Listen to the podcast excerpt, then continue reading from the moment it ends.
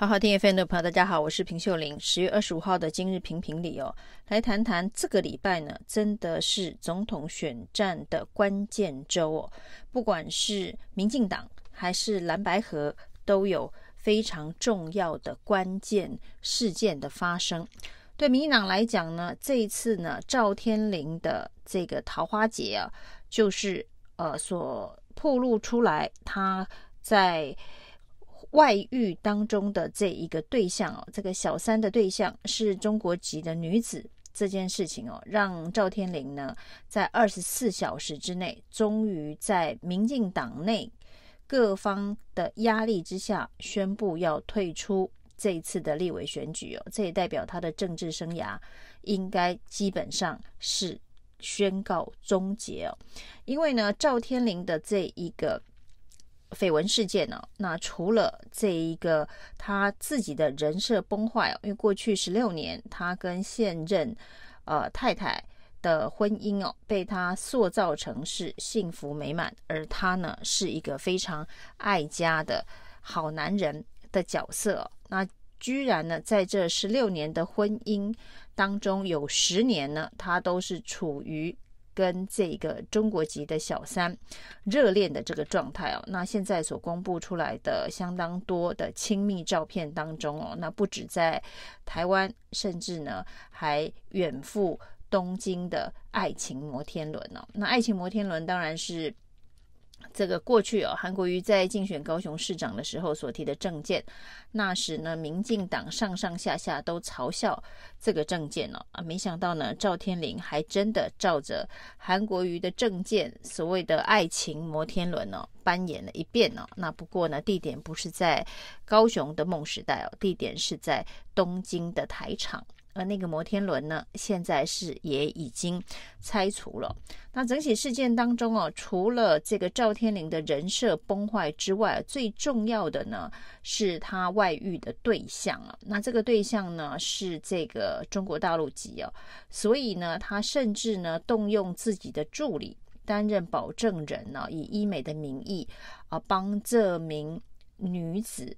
办签证到台湾呢、这中间到底有没有涉及呃签证的伪造文书的法律问题？甚至呢，在赵天麟呃让这名女子用医美的名义到台湾来这个医美观光之后呢，赵天麟居然就转进了这个国防外交委员会哦。那以赵天麟敏感的身份，国防外交委员会的立委。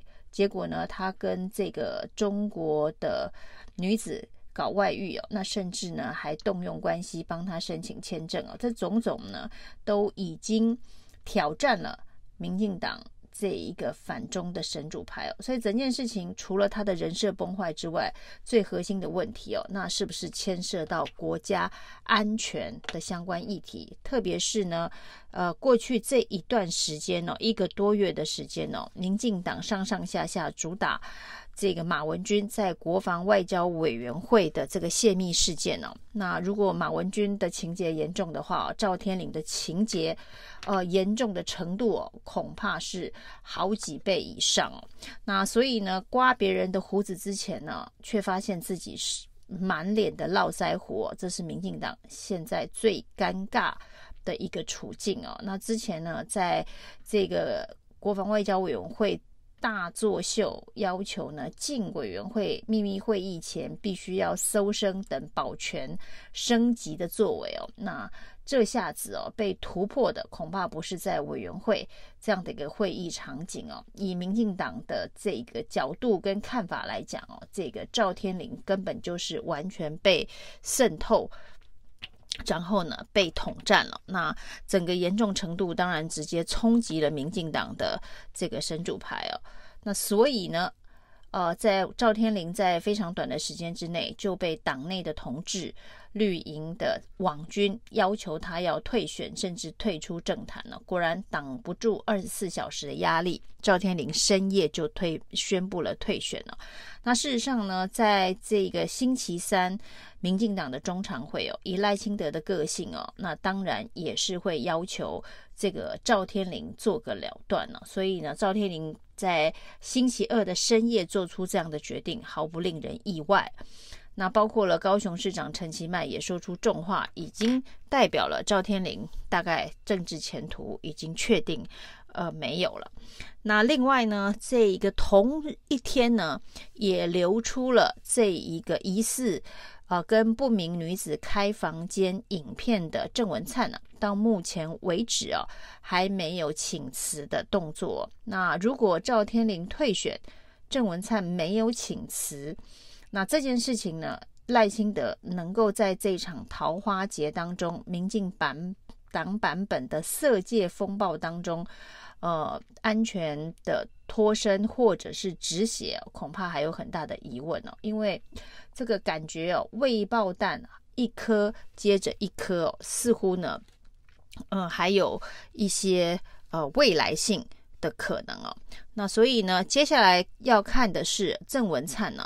是不是会请辞哦？还是会继续的撑在这个副院长的位置上面？这个位置对于民进党的这个行政团队、执政团队，对新潮流来讲，其实都非常的重要。那新潮流会不会因为这个赖清德的选情而放弃这个行政资源分配最重要的副院长的职务？现在要考验。呃的就是新潮流怎么处理赖清德的选情，以及郑文灿这个资源分配枢纽的重要的角色。那这是下一个观察，民进党的选情会不会呃继续的往下冲，或者是能够止血啊、的一个关键呢？是郑文灿的动作。另外，在蓝白河的进度呢，呃，本周呢也是非常的关键啊。那侯友谊呢主动接受三大平面媒体的采访，释放出哦，呃，他要跟柯文哲绑在一起的坚定的决心啊。这选票上一定要绑在一起啊，不管谁赢谁输，即便他输了，呃，他也可以接受柯侯配可以当副手，但是呢，名字一定要绑在一起啊。这就是一个。呃，结婚的概念，啊，配对的概念呢，绝对不能够拆伙。那至于方法，他还是要求要这个初选加民调一半一半的这个做法。那要求呢，柯文哲在这个星期三要给个答复哦，否则是来不及做民调了。那另外呢，这个柯文哲在很短的时间之内说不用等到星期三了，星期二下午就回复了。那对于这个疑似。逼婚呐、就是名字要一起出现哦、在喜帖上面这样子的一个做法哦。那他说呢，这个是大党欺负小党哦，而且还给最后通牒啊。那不过呢，柯文哲目前看起来是没有接下这个喜帖啊，那只是呃说这是逼婚呢、啊，他还是希望能够全民调。那不过目前看起来，以国民党的态度，这个全民调。嗯，不可能初选，也不可能哦。要回到所谓的政党协商机制哦，就是蓝白合并没有破局哦，但是要回到这个政党协商机制哦，代表所有的事情回到原点了。而这个原点呢，就是在柯文哲喊出要全民调之前的这个原点哦。那柯文哲喊出要民调，大家记得是十月一号，他要到美国访问之前呢，说要比民调这件事情哦。那整整。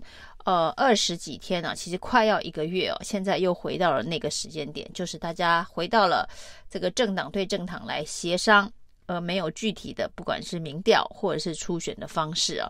那回到原点这件事情呢，对于蓝白河来讲是好是坏哦？那不是大好就是大坏哦。那政党协商选票上面都要名字在上面，柯侯或是侯柯配。啊、呃，这样子的一个方式哦，那柯文哲能不能够退到说他可以同意选票上面两个人的名字都有在同一条船上的这个国民党现在最新的前提啊，就是一定要在同一条船上、同一张票上、同一个这一个喜帖上面呢、哦？那朱立伦的说法，这叫做组联队，一加一才能大于二啊，不是淘汰赛啊。那柯文哲能不能够同意这件事情？如果他能同意这件事情，他出的招是说，那我们回到比民调，就是我们用民调的方式。那民调的结果呢？不管是谁输谁赢啊，两个人就一起送作堆啊，喜帖上面名字都印下去哦，那各退一步的这个做法，国民党会愿意接受吗？如果侯友宜愿意接这个招的话，以比民调的方式，然后呢，两个人的名字同时印在喜帖上哦，选票上，那柯文哲能够接受的话，那就进入比民调的所谓的技术层次的协商哦，那这一个就是比较有意义的，回到。政党协商的起点呢？那如果不是用比民调的方式啊，那这个协商的的方法，所谓的程序哦，又会变成是一个非常呃困难，大家不会有共识的一个这个程序哦。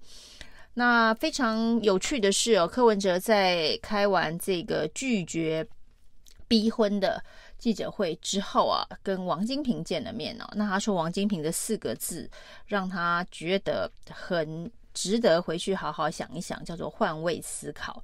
就是呢，柯文哲站在这个国民党的角度，站在这个侯友谊的角度去思考侯友谊所抛出来的这个最新的求婚的方式啊。